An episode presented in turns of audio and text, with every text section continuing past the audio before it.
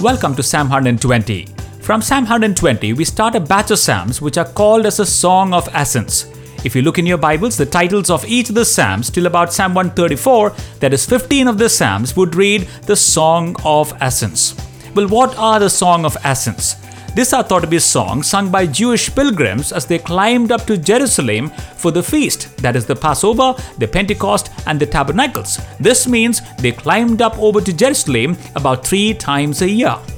Now, whoever made this selection of songs chose four psalms by David, one by Solomon, and ten others which are anonymous.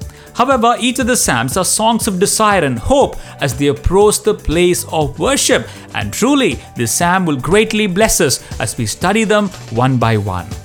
So, the first song of Ascents, which is Psalm 120, is set in an alien land. The writer is truly a distressed individual who dwells among people who are opposed to peace. He laments, I am for peace, but when I speak, they are for war. So he writes in verse 1 and 2 In my distress, in my distress, I called to the Lord, I cried to the Lord, and the Lord heard me. Now, it is interesting to note the role distress plays in each of our lives. The role distress plays in each one of our lives. In fact, distress often adds wings to our devotion. It is when we are in distress we feel more passionate about prayer and spiritual disciplines, isn't it? It is in our distress we truly call unto the Lord from the depths of our heart. And the psalmist here says, In his distress, he cried to the Lord, and the Lord truly heard him. You know, in one of the earlier podcasts, I had mentioned a kind of irony we feel when we are in distress. You see, we feel as if God is distant from us, especially in distress. Yet, when we pray, we believe God to be near us and to hear us when we pray.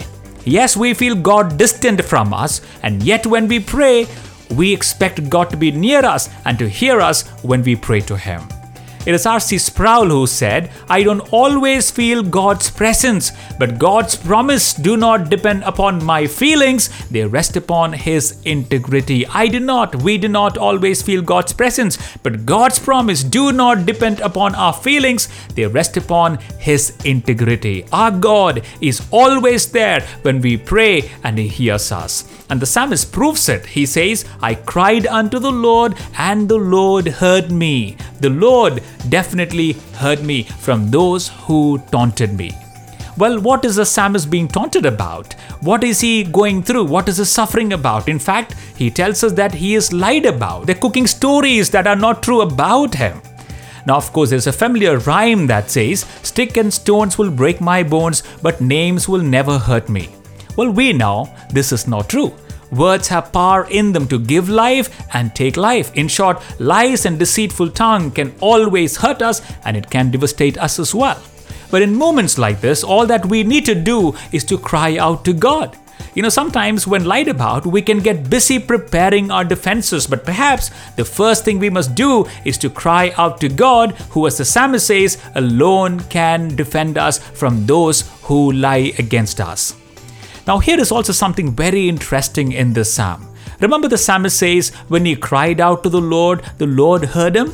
Now, when we read that word, God heard him, we often think God delivered him from his circumstances, but God did not. God did not deliver him from his circumstances. It only says God heard his cry.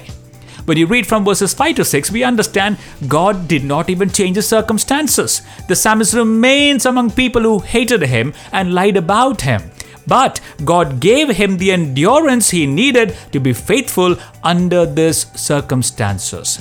You see, God never promises us the absence of trouble. No, He did not promise us the absence of trouble, but He always promised us His presence in the middle, in the midst of the trouble.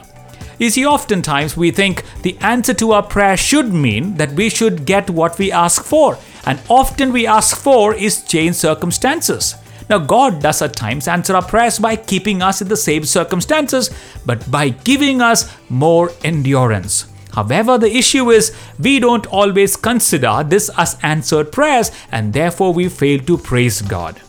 At times, God expects us to be faithful under the pressure that we are kept in. You see, God can certainly change our circumstances, but if He doesn't, He sure is up to something. If He doesn't change our circumstances, He is sure up to something. It is C.S. Lewis in his book The Problem of Pain says, God allows us to experience the low points of life in order to teach us lessons that we could learn no other way. God allows us to experience the low points of life in order to teach us the lessons that we could not learn the other way. He also goes on to say, I suggest to you that it is because God loves you, He gives you the gift of suffering. Because God loves us, He gives us the gift of suffering. You know, when Kevin, our boy, was small, we used to take him to the doctor to get him vaccinated. Now, you know, there are many vaccinations to be given when the baby is under two years of age. So, when we would take him to the doctor, my wife Atone would stand outside the clinic. She simply could not stand the sight of Kevin being pricked. So, it is I who would take him inside the doctor's cubicle.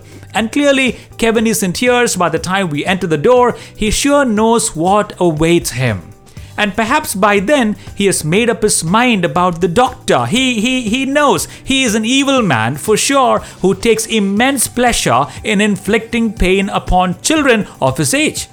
But what he perhaps struggles is about his dad. Yes, he is my dad, but why does this man cooperate with this evil man in causing his very son to go through the pain? You see, because God loves us, He gives us the gift of suffering. Because God loves you, He gives you the gift of suffering. It might not make sense now, but it would certainly make sense someday.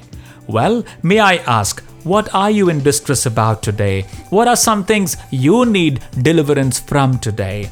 But whatever it may be, remember this whatever circumstances you are in today, we have the assurance that we have a Heavenly Father who hears us, and when we call unto His name in our pain, in our pain, He does hear us and hear our cry. Yes, God will deliver us, but at times He gives us the strength of endurance before we are delivered from our troubles. Shall we pray together?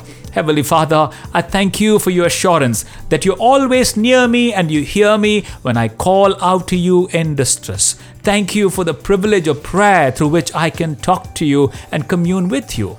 And yet now I know that you develop in me endurance before I'm fully delivered from some circumstances of life. As a child, I may not fully understand why some pains are inflicted upon my life, but it surely works for my good. So help me never doubt the good heart of yours, my Father. And this I ask in Jesus' name, Amen.